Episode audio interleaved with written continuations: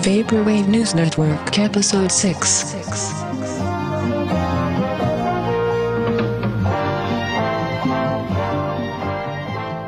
Hello, and welcome to Vaporwave News Network, a bi weekly podcast about the contemporary Vaporwave scene.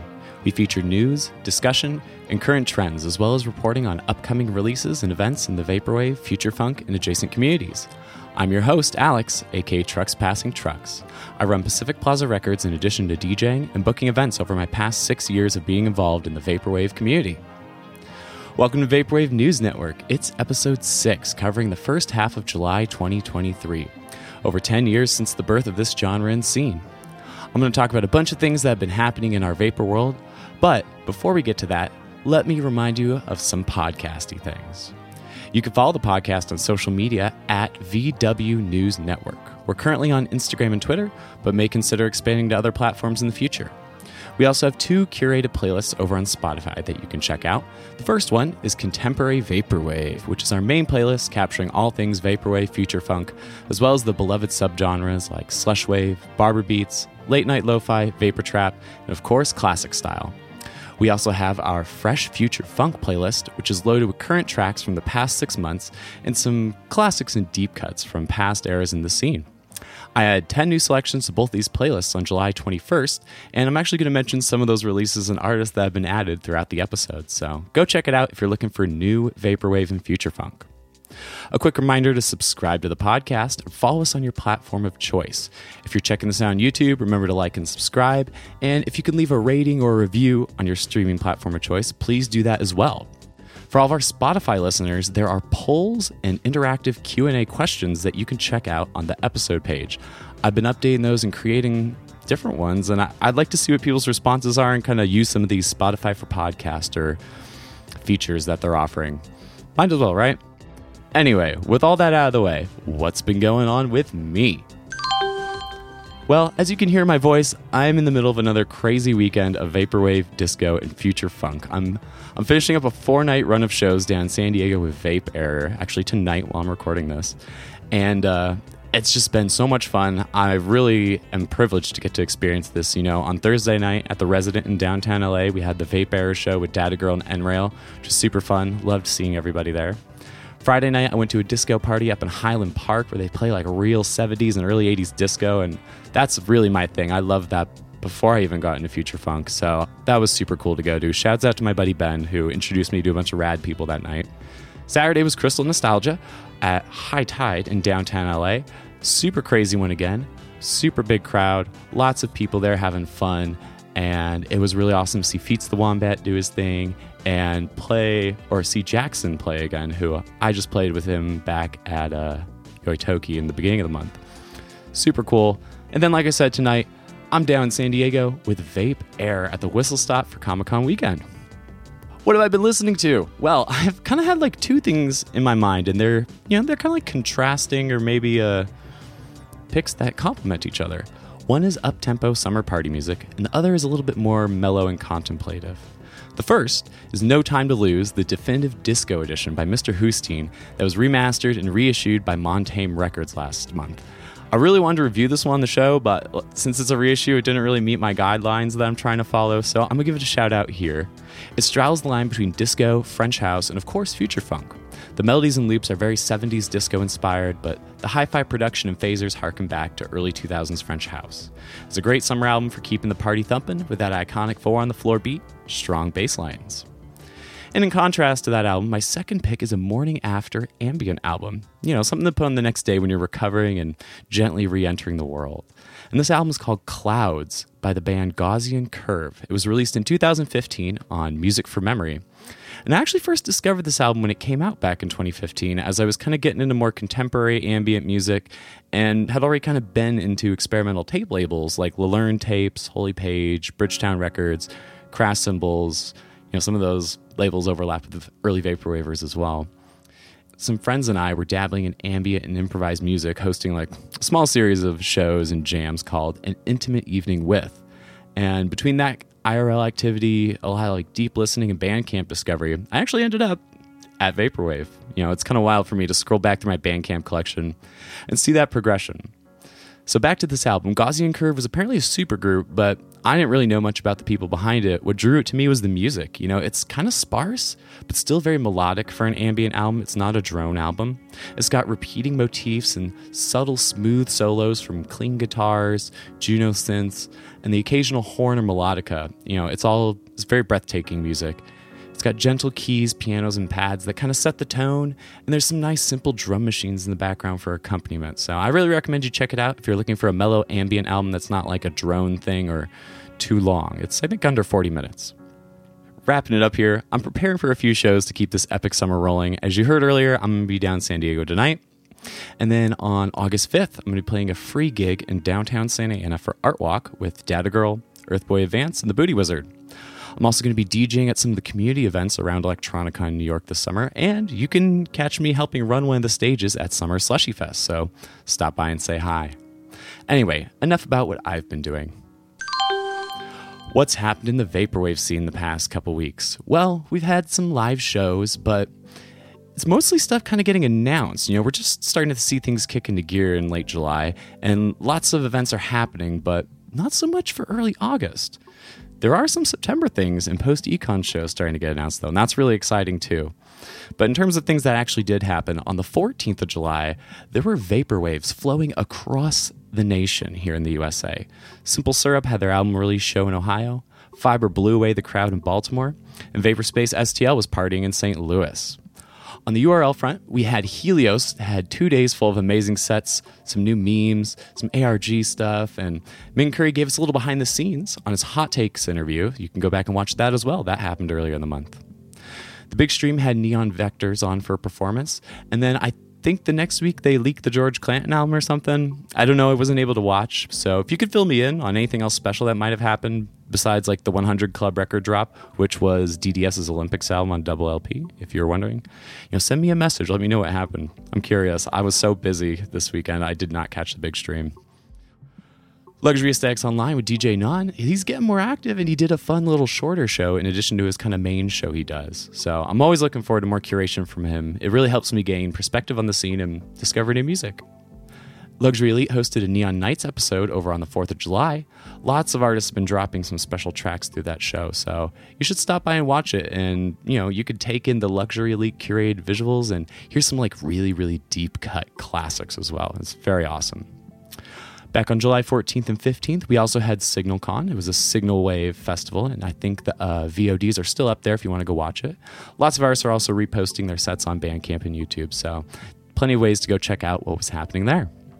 On the podcast and mix front, we had Night Clerk Radio with a new episode called Chopping for Tapes at Kmart. And you know, like going into it, I was thinking, like, oh man, this has been discussed so much. Like, I'm sure they're talking about the new PowerPC CME handmade tape edition, but you know, I didn't expect poignant connections to be made to copyright and Oswald style plunderphonics. So if you're curious what I mean about that, go check out the episode. Utopia District has been releasing a bunch of new podcasts, and one I really enjoyed and I'm going to feature here is one where they talk to the duo behind Midwest Aesthetic, the big festival coming up in Madison, Wisconsin. It's a really cool conversation about how they met at Econ 3, and six months later, they were already starting their own event up where they lived. Madison is a really cool college town, and it sounds like a great place to start a little scene. So, if you want some more interview content with Midwest Aesthetic, you can also check out their interview they did with Brick Mason on his Joy Noise radio show. Vapor 91.5 in Lowell is back, and they did an interview with Dan Mason on July 1st if you're looking for some more interview kind of stuff going on. And then, of course, you might have seen Blank Banshee is continuing to tease some new material. There's stuff happening. I'm really excited. I'm curious what it's going to be like. So, if you're a Blank Banshee Vapor Trap fan, go find this YouTube channel. There's a YouTube channel that's been cataloging all of the different videos. And now I'm going to like pause for a second. I'm going to cut a little bit here but I got to find this channel and shout them out for reposting all of them because that's where I've been following it. Okay, I found it. So the channel is called Venn, V E N N. And it's at is youtube.com at V E N N O M 0 US. And he's been putting up all the Blank Banshee 4D automated calls. So go check that out. And then finally, the biggest news on the show front that just happened was My Pet Flamingo announcing that they are throwing an IRL Flamingo Fest in Los Angeles at Jewel's Catch 1, the same venue as Econ 2 and the Yung Bae events last year. And that's going to be on November 4th. So here in Los Angeles. If you're not traveling for the holidays this year and you want to come grab some nice California sunshine, you know, like for real, our weather's really great that time of year. It's like still in the 60s, sometimes even warmer right around that time in Halloween. You should start making plans, calling off work, saving up some money. Flamingo Fest is going to be super epic. There's going to be events around the festival as well. And, you know, I'm hoping they're going to get some locals like me involved. I've heard that's going to happen. And, you know, regardless, I'll be there dancing, socializing, kicking it with all of our vapor friends. There's no lineup announced yet, but I'm sure they're going to be pulling out some big names that My Pet Flamingos released on their label over the last half a decade. I imagine they got a lot of pull with certain folks, so I'm really excited to see what they drop on us with that lineup. Next, we got upcoming shows. So, in this section, I'm going to try and run through a bunch of stuff here. I might mention a little bit of old things, but you know, just stick with me. In the URL space, we had Helios, which just happened on July 22nd and 23rd. You can go back and watch the VOD online. There was so many cool people on this. I'm going to kind of run through some interesting things and some artists I was really excited about. We had Luxury Elite under multiple project names. Dubstep producer Flux Pavilion was doing a set under their ambient project name Fluxiverse. Plus, there was a whole host of other favorites we've talked about on the podcast, like Corrupt Save, Darian Shields, Eventual Infinity, Luxury Noise, Late Arcane, Lost Traveler, Skeleton Lipstick, and then there was a set by Ronan Farrow where I did the visuals under the name Pacific Plaza Circuits. So shouts out to Ming Curry for having me and letting me uh, turn in my set a little late because of all the podcast stuff around the time of the econ announcement. And just big shouts out to Ming Curry in general for hosting such an epic festival. So you can go watch the VOD on Twitch, and I imagine parts of it are going to end up on YouTube in the future. There was also another streaming event announced for those deep listening heads. Slushwave 2023 is going to be hosted by Global Pattern, Desert Sands Feel Warm at Night, and Vapor Memory. It's going to be streaming on August 3rd, 4th, and 5th on the Vapor Memory YouTube channel. And then don't forget Big Baby Prophet. They're back spinning Vapor Vinyl every Wednesday night on YouTube if you go find their channel. Shouts out to Big Baby Prophet. For IRL shows, finishing up the summer here, we have Vaperror doing his Summer Splash tour. He's still got dates on July 26th, 27th, 28th, 29th, and 30th. For the rest of his tour in the Midwest here, he's going to have iClick and Sound Market. And those dates are going to be in these cities here. We got June 26th in Nashville, the 27th in St. Louis, the 28th in Chicago, and then finally they're going to end up at Midwest Aesthetics Summer Synapse Festival on July 29th in Madison, Wisconsin. And then Vaperror is going to finish up his tour with a little hometown show at the Earl in Atlanta on July 30th. July 28th is Skeleton Lipstick's Dark Synth, Witch House, and Wave Party called Eclipse at the 700 Club in Philadelphia. It's got some vapor adjacent vibes, but still definitely stays dark and dirty. You could check that out if you live in Philly. And then the next day, on July 29th in Philly, we have Sage Hardware playing with Lana Del Rabies and Trace Amount at the venue Vox Populi. On August 5th, my label Pacific Plaza is presenting a lineup of friends and family for free out on the streets of downtown Santa Ana in Orange County for the monthly art walk. Data Girl, Earthboy Advance, and Booty Wizard will be playing some music alongside myself from 6 p.m. to 10 p.m. So come check that out. We're about to post the flyers. They look so dope. On August 6th, the Vaporwave community of Peru, yes, Peru in South America, has united to throw a show at the Pro Arts Central Cultural in Lima, Peru. The event, which is called Underground Space, is curated by Lost Traveler, Soar, and Babefake. It's their first event as a crew that wants to bring awareness of Vaporwave and adjacent genres, as well as live shows, to people in Peru and South America. It's so, so sick to see people taking the initiative and going from like a little offhand basement show that I mentioned, you know, on a previous episode, to like an official venue with a super great lineup. And the lineup also includes Sakura Lee, UFO 1982, Blurred Hologram, Mr. Noisy Bonk, and Jasmine Bot. So make sure you go look that up on Twitter and other social media. And if you live South America and can make your way out to Peru in early uh, August, you should do it. It's August 6th in Lima, Peru. Later in the month, we of course know Electronicon 2023 is happening at the Knockdown Center in Brooklyn, New York. It's on August 25th and 26th. Supposedly, single day tickets for Saturday are incoming, uh, but I haven't really heard any details about that yet. However, there has been a slew of community events announced around the festival. Some of those events, I'm going to go through all the ones I know of so far. We got Summer Slushy Fest on Thursday night at the Meadow, which is in East Williamsburg. On Friday and Saturday, we have Afterwave, which is put together by Video Punks and Virtual 94. They're going to be hosting like unofficial late night parties in Brooklyn after both nights of the festival. If you do want to go to Afterparties, I actually might recommend going to their Friday night one, since supposedly Econ is going to end around 10 p.m. according to the Knockdown Center website. So that'd be a good day to get your party on super hard because Econ doesn't start until like 2 or 3 p.m. on Saturday.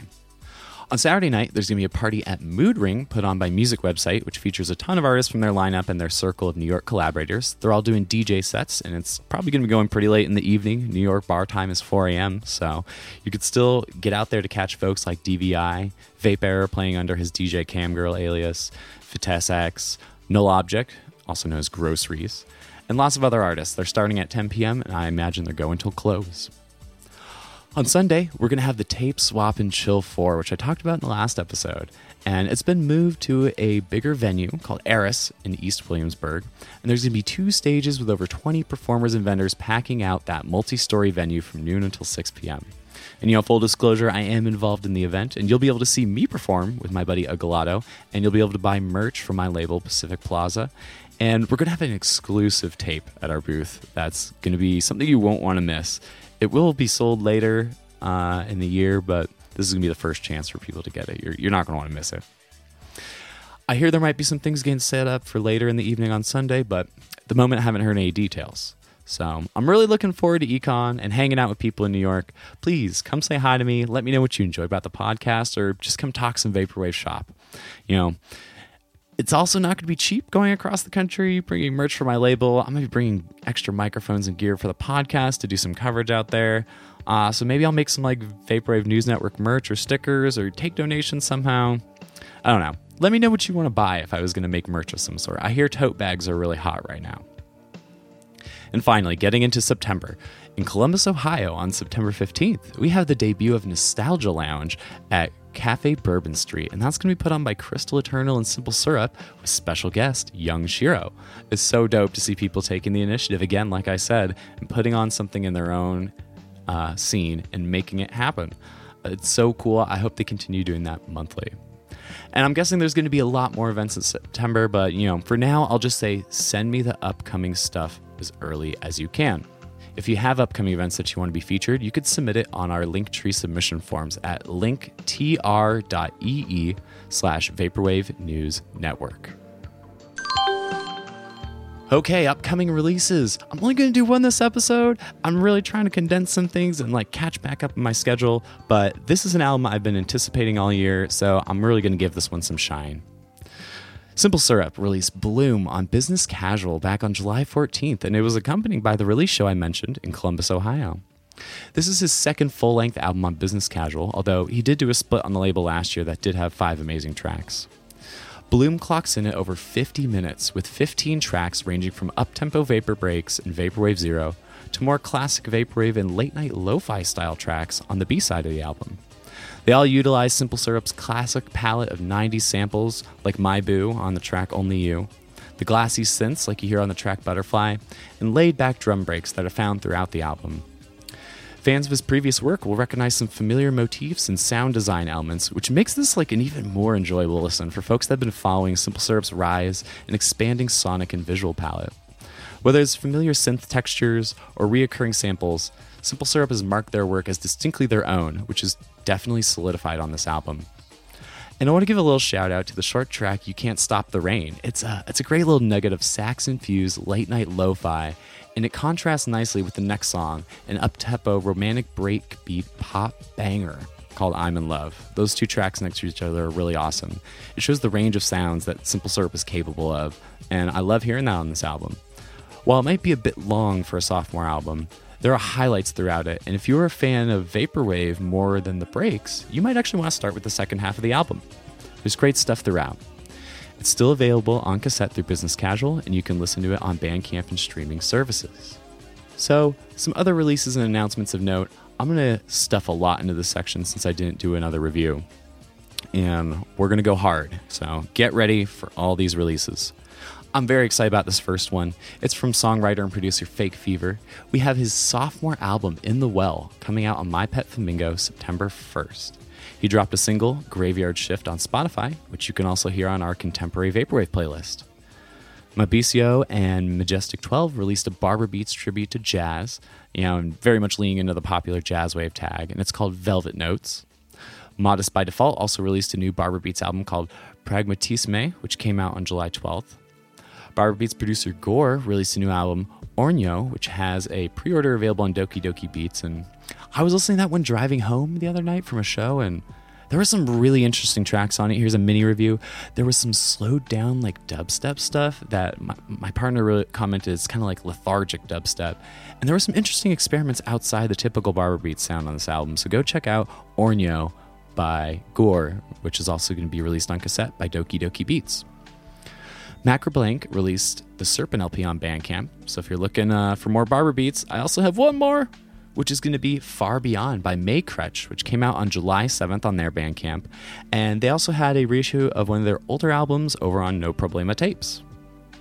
The first Seaside Bliss box set, featuring three shimmering Pokemon themed ambient albums by Brick Mason, was announced on July 4th, and each of the three tapes features unique artwork by Sylphwave.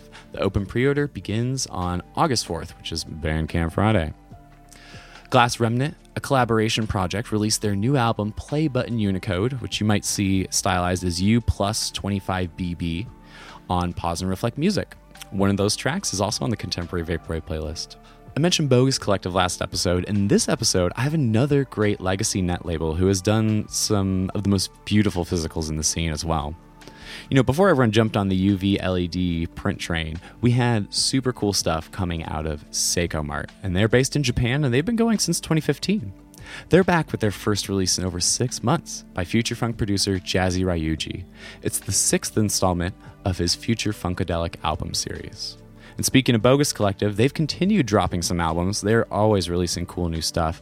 And some highlights that I'll mention here are the Mist Sev split album, which Pacific Plaza is going to be doing on cassette. And then there was a cool album by Victory Over Death that was uh, an ambient album you could check out. Sunset Grid, another label I haven't mentioned that's an awesome net label that's been keeping the scene going and helping young and new producers so much, has a uh, bunch of releases that came out the beginning of the month. So Sunset Grid is headed up by Blue Screen. If you haven't heard any of their music, you should go check it out. They have many tapes and albums out there. And they put out a slush wave album by a producer whose name translates to The World Ended in the 80s. That was kind of my favorite of the recent things they put out, if you want to go check it out. Producer KJ Valium put out a new vapor noise and ambient release called Pacific Broadcast 1 over on VA10 Records. Geometric Lullaby continued with their artist discovery series, releasing two very ambient albums. One by an artist whose name is a string of numbers that I'm not going to say it all, but you can check that out, and by an artist called Ion Ion. Underwater Computing released a new album from Cleveland producer Second Sight called Teenage Bliss. It's out on cassette and mini disc. Maggie.wave released their new album with B-sides and lost tracks called Rainbow Smears over on Business Casual. And I had to give this one another shout out because Maggie.wave is a really amazing artist and I wasn't sure we'd like ever get music from them again. So really hyped that that happened and there are still CDs available for fans of optical media. Business Casual's June lineup is out and it includes four releases during the month. On July 7th, we had Kuek with their album Downtown. This one's a future funk album. We got some tracks from it on our future funk playlist. There's the Simple Syrup album I mentioned earlier. Then there was an album by Truman. Their self titled album came out on July 21st. And then on July 28th, Cryptologic Sludge is releasing an album called Reconstruction of the Divine Machine over on Business Casual. Luxury Noise and Device Operator have new albums coming out on my label, Pacific Plaza, in August. They got a shared premiere of a Device Operator remix of the Luxury Noise single Esther. And Esther is one of the lead singles off the new Luxury Noise album, which has been announced called Forgive Yourself, and that's coming out on August 11th. Device Operator also has a new future funk album coming out called Kiwi Pop that's going to be dropping on my label, Pacific Plaza Records, and that one will be on August 18th. Both those artists are going to be performing in New York if you're interested in seeing them live as well. Future Funk producer Barb Walters dropped a new album called Love, and its title track is on our Fresh Future Funk playlist. It's a super dope album. You really got to go check this album out if you're a DJ. And I also put the last track, Casting, is playing at my house. What a great Vaporwave reference on our Vaporwave playlist. So shouts out Barb Walters. If you have upcoming releases to send us for coverage, please go to our link tree and use the upcoming release submission form. Priority is given new releases, and we typically aren't super interested in reissues. So send it on over, and hopefully we'll give it some coverage. This week's main topic is going to be a bit short, hopefully, and I'm going to spend a little bit of extra time on the Vaporwave history segment for this episode. But of course, the biggest news in the Vaporwave and Future Funk sphere was that Spotify reactivated their editorial playlists. And while this may be irrelevant for people who mostly listen to their music on Bandcamp or download stuff, Spotify playlisting Vaporwave and Future Funk artists has undoubtedly had an effect on the scene and changed the way some producers operate. The Wild West of Vapor content on Spotify is in some ways confounding, in some ways frustrating, but almost always tricky to keep track of. The trickle of Vaporwave onto Spotify began like over seven or eight years ago, and Spotify actually did their first ever themed playlist called This is Vaporwave back in 2016. The playlist actually still exists from its originally curated form. It's got some artists on it that are still popular today. It has some removed tracks as well, but you can find things by artists like DDS, Telepath, Macross, HKE, 2814, Vape Air, and hilariously, it includes Home Resonance as the opening track. And I know you can't see me right now, but I'm face palming super hard. I mean, I'm not even going to comment on Home Resonance being on the This Is Vaporwave playlist. Anyhow, people mostly found other vapor that was uploaded through like related artists, random searches, but soon people started making their own user selected playlists that tried and still try to catalog all of the vaporwave that's on Spotify. You know, there's a few of these multi thousand song playlists out there for both Vaporwave and Future Funk, curated by people who've been in the scene for a long time and sometimes just kind of random users. Now we get to the editorial playlist, and the editorial playlist is a bit different. You know, this is a regularly curated and updated playlist, and it seems to have started around sometime in July 2020, according to Reddit posts I could find. And you know, this tracks with the rise of new vapor artists uploading to Spotify in a very prolific period among bigger labels who might have caught the eye of Spotify's playlist department. The Future Funk editorial playlist followed shortly and seems to have been up by August 2020. These two playlists would go on to gather hundreds of thousands of followers, boosted by Spotify's algorithm and the ability to place the playlists in front of millions of listeners who might have listened to something with the appropriate genre tags. You know, those playlists contain stuff that gets tagged under more than just vaporwave and future funk, and Spotify has some really like interesting specific genre choices, including like hard vapor. Spotify still tracks hard vapor as a genre. That kind of tripped me out when I found that out in my research. So currently, the Vaporwave playlist has 270,000 plus followers, and the Future Funk playlist has over 284,000 followers. Landing the playlist is a big deal for artists, some of which have seen six figure streaming numbers on tracks and albums thanks to repeated playlisting. The curators aren't super adventurous, and as the length of the playlists have grown, many more like repeated artists and old tracks are getting added to the editorial playlist people have told me and said publicly that you know these streaming numbers from playlists like this they do help pay the bills and keep their projects sustainable. And it also is helpful for getting playlisted up to bigger playlists. If you're on a bunch of smaller niche playlists that's very beneficial for you to get up onto bigger stuff and get in front of even more eyes. You know and while that's not the case for everyone it definitely can be a reality for many bigger artists in the scene who don't have much income for live shows. Spotify numbers do matter to some people the curated playlist went dormant in November of 2022. And as the year wrapped up, people were starting to wonder if this was the end of playlists and maybe like Vaporwave and Future Funk was becoming less popular. But what most people didn't know or maybe didn't make the connection was that Spotify, along with a lot of other major tech companies, started laying off a lot of staff at the end of 2022 as their fiscal years were starting to change over and in the beginning of 2023. So, this staff layoff directly hit the playlist curation department, and people assigned to the playlist representing niche internet music like Vaporwave, Future Funk, and Webcore got laid off. So the playlist remained dormant for all of 2023. And until recently, you know, there wasn't much action. But here at Vaporwave News Network, we have the inside scoop on its death and return. And of course, funny enough, Vaporwave News Network has a part to play in the story, as do some folks behind the scene who I'm not going to be naming, but I've gotten some good information from them. And I had to do a bunch of research to kind of find out what's up and what's going on. So I hope you guys enjoy this. This is a little bit of the story of how the playlist got reactivated. I've mentioned in a few episodes that the playlist had been dead for a while, and you know, I wasn't the only one to notice. A few other people had tried to take the place of the editorial playlist, so to speak, by curating new vapor, popular vapor and favorite tracks of theirs into sort of manageable length playlists that sort of followed the guidelines Spotify recommends.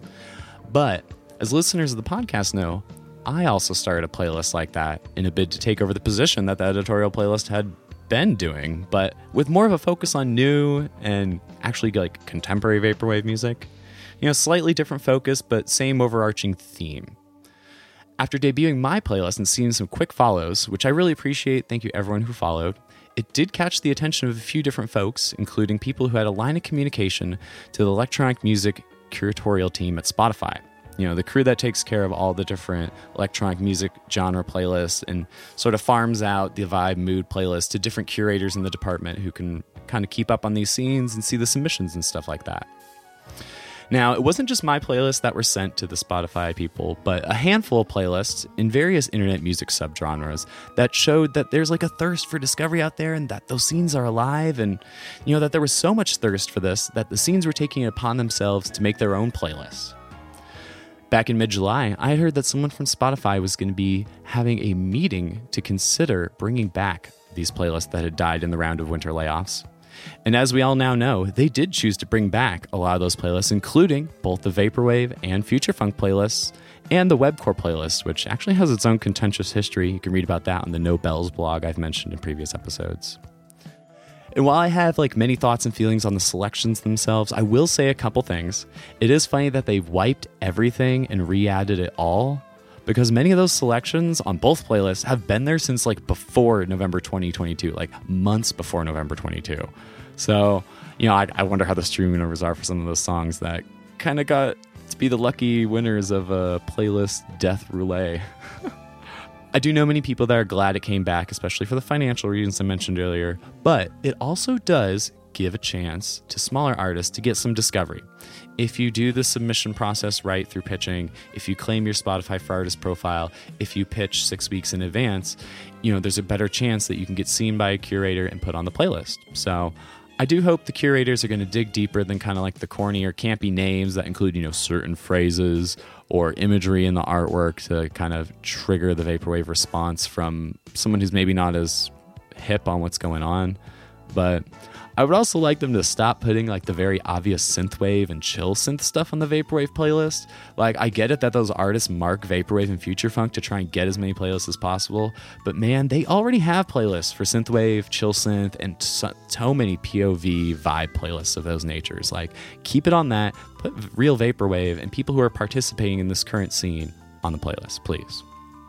Now, obviously, I was like naively hoping out Spotify might reach out to someone like me from the scenes that they're representing with uh, these playlists to curate them, but you know, that's not the case. And I don't know who the actual curator is, but it isn't like an insider from the scene. The playlists are too small and niche to have an individually paid person to do that. And that's very understandable.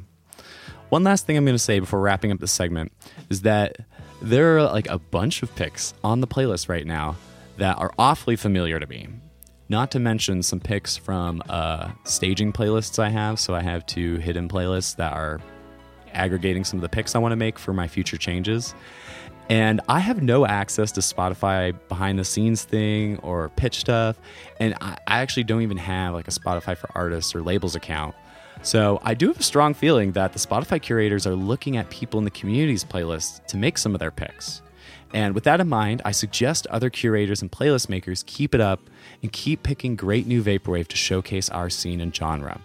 No shades to the classics, but the editorial playlist does seem to cover old Vaporwave pretty well.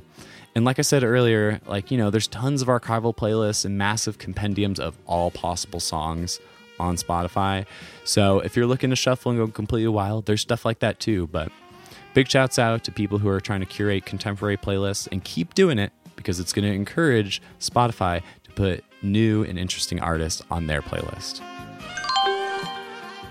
On in the next section, I'm really excited about this segment today. I went really crazy and got really in depth, but I probably could have gone even longer and harder.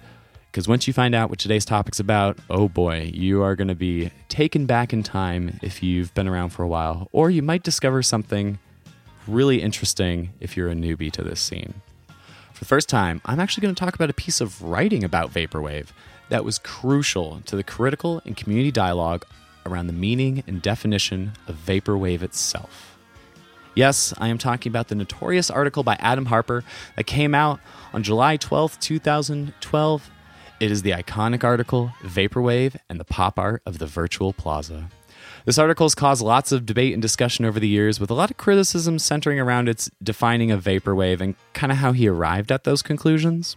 The iconic introduction, which is still on the subreddit sidebar, reads Global capitalism is nearly there. At the end of the world, there will only be liquid advertisement and gaseous desire.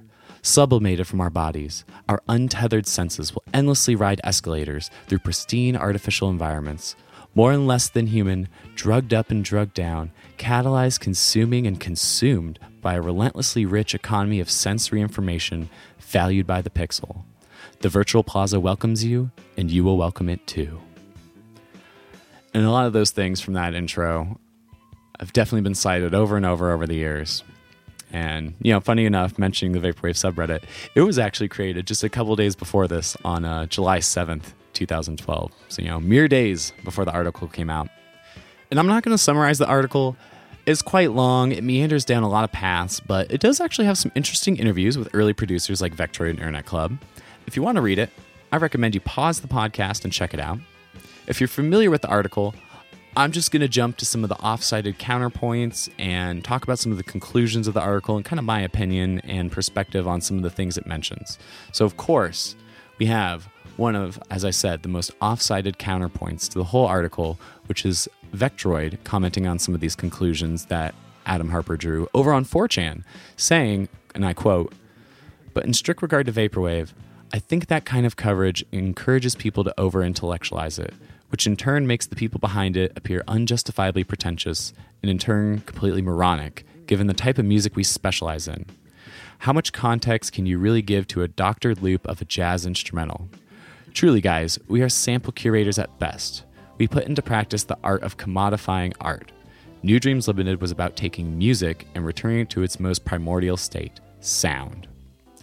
And while you see a lot of people cite this quote a lot, what they don't mention is the first part of her statement, which says, I can appreciate the philosophy that the blog coverage has outlined in projects like my own, and that they are meant to be a clear reflection of the human condition in this precise moment in history. But she says this, quote, but not because I'm a vaporwaver. I'm just really political like that. And you know, regardless of what artists do, they are a product of their times, and both Vectroid and Internet Club do mention things to this effect. And in my opinion, it's why you can't coin things before Eccojams is Vaporwave, and mid 2000s sampled electronic music isn't quite the same thing. And I will point out that the 2010s saw a rise in the discussion and critique of capitalism, but something else that was also on the rise was curator and influencer culture and marketing. At Vaporwave's genesis, we had mass political movements like Occupy Wall Street that were interrogating people's relationship to capitalism and the futures we were promised by the technologists and owners of capital. Access to technology and music that, quote, lubricated capital was the starting point of Vaporwave, but as an art movement, it was responding to you know con- the contemporary cornucopia of easily accessible and recreatable signifiers from people's own nostalgic versions of the past. They reshaped it into something new. Sometimes it's a serious work of challenging art, and sometimes it was a joke, like what Vectroid said about the New Dreams Limited release being a quote, slightly derisive practical joke aimed at the witch house, sea punk, net music scene. She continued, quote, New Dreams Limited was essentially built to exploit how heavily the perception of sound is affected by the imagery. And I think that's still a relevant part of the current vaporwave scene today pairing imagery and signifiers, including sonic signifiers, to change your perception of the sound or use the sound to transport you to a different place or time. A place colored by the artist's subjective nostalgia towards the technological and cultural changes experienced in various parts of the world, be it Japan, America, or the Soviet states, in the 80s and 90s, you know, as we entered the digital stage of the information age. In the Dummy Mag article, Vectroid tells us she wanted to, quote, take that familiarity and recontextualize it so it was just slightly out of place, unquote. And that's something we still see informing contemporary producers making their own reinterpretations of retro and nostalgic signifiers. Some people said that this article helped kill Vaporwave, although I'm not really sure if that conclusion has borne out. Like, yeah, the overbaked microgenre creation of Distroid that Harper plays up in the part two of the article, and it's got like so much hyperbole in it. It does try and connect like vapor adjacent imagery and techno futurist capitalism and accelerationism to these emerging internet music movements. But it, you know, didn't really take off much, and the only error the only areas we saw this sort of distroid style and signifiers maybe like kind of reemerged with the sort of Ærstate hard vapor thing. But, you know, clearly this article tries to like connect vaporwave to accelerationism, which I also don't think we've really born, seen borne out as the genre has progressed and continued to cast a wider net around nostalgia, memory, and technological fetishes, be it retro or futuristic. I wouldn't say the genre has become more anti capitalist, although its live scene does embrace some ideas and organizational structures from DIY, left leaning punk, and underground rave culture. Many people point out the ironic thing that the vaporwave music industry is like based on selling stuff like dirty capitalists and trying to make as much money as possible, which, you know, some people are probably doing, but I would liken it more to like the DIY punk scenes that create their own economic ecosystem of labels, distros, suppliers, and creators of the content that support each other financially and exchange money within the community and act as an alternative to the major label industry and the arbiters of pop art that write all these think pieces about, you know, these micro movements like Dime Square and, you know, the revivalist trends in a variety of genres from drum and bass to post punk. You know, it's an alternative to things that are getting covered by indie leaning publications who just kind of mirror the behavior and coverage of legacy publications, you know, the ones that have been bought out by like venture capital and conglomerates. Ultimately, I think this article existing and being in an intense critical analysis is important to stimulate the discussion about the genre and kind of help define its relevancy. You know, things from this article will always be part of the polemics and the never ending questions like, what is Vaporwave?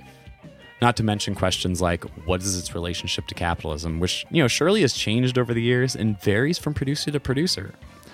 I'm sure for some people it's annoying to have to think about their relationship to capitalism when it's like just about the music, man. But, you know, because of articles like this, Vaporwave will not only be defined by its current unifying characteristic, which in my opinion is nostalgia, but it's going to be defined by the way people have talked about it and intellectualized it in the past.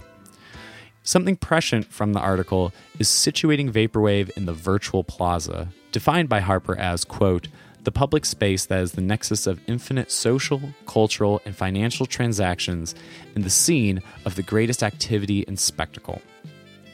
And while the virtual plaza might not be a popular concept or theme in our genre anymore, I think that this space is perhaps where we can find the boundaries of the scene you know, those boundaries aren't like hard boundaries, you know, just like a physical plaza in real life doesn't have fully impassable boundaries. People can kind of come in and out.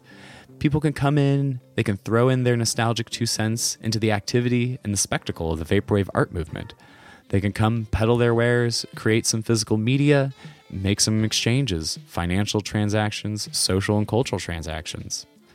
The Vaporwave art movement meets at this nexus where ideas and recontextualizations and playing around with imagery and signifiers are all happening and are all being exchanged. They're commenting on and manipulating these signifiers, engaging with other people in the plaza, processing nostalgia and the commodified symbols that they see, collectively and in their own liminal spaces.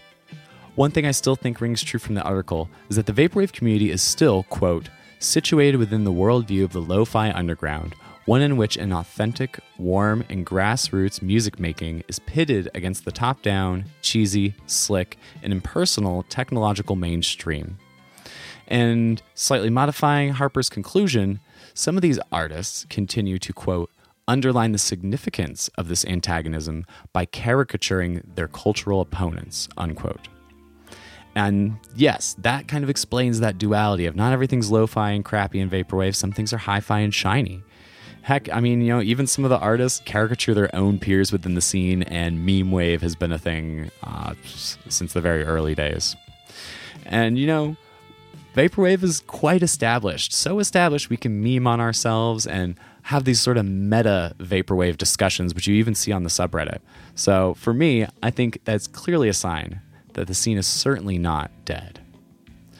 There's a lot to go over in this article, which could constitute a whole podcast series on what is Vaporwave, how's it changed, but At the minimum, the article is worth a read for current members of the scene and for people who are looking back, observing Vaporwave from the future. I do encourage you all to check it out. I hope everyone has enjoyed this week's episode of Vaporwave News Network. As always, you can find some of the albums and music mentioned in the episode notes. If you have anything you would like to submit to the Vaporwave News Network, check out our Linktree for submission forms. We also have a Twitter and Instagram profile where we post highlight graphics with releases mentioned in each episode, as well as some short videos. I'm getting into that too. So make sure you give us a follow and repost the content. Leave comments. Please, I'm tagging all these artists for all these different things and I'm not seeing them reposted. Please, it helps. It's going to spread the word to other people in the scene. It's going to get it out there to more people, and more folks can discover current and contemporary vaporwave. You can find us on social media at VW News Network or check out our link tree with all the links and submission forms at linktr.ee slash Vaporwave News Network. If you want to get in contact with us, you can also do it through our email, vaporwavenewsnetwork at gmail.com. This podcast is sponsored by Pacific Plaza Records, but if you're a reputable label looking to advertise or sponsor the show, please get in contact. I would love that. I've been your host, Alex, aka Trucks Passing Trucks. If you want to find me or my label on social media, you can look up Pacific Plaza Rec. That's Pacific Plaza REC on Twitter, Facebook, Instagram, or TikTok. I also have an Instagram page for my music and DJing shenanigans over at Trucks Passing Trucks. That's all one word. I'm playing in downtown Santa Ana on August 5th, and I'll be DJing in New York over Electronicon weekend. Thank you so much for listening, and I hope you tune in to future episodes of Vaporwave News Network. From our part of the Vapor world, this is Alex, signing off until next time.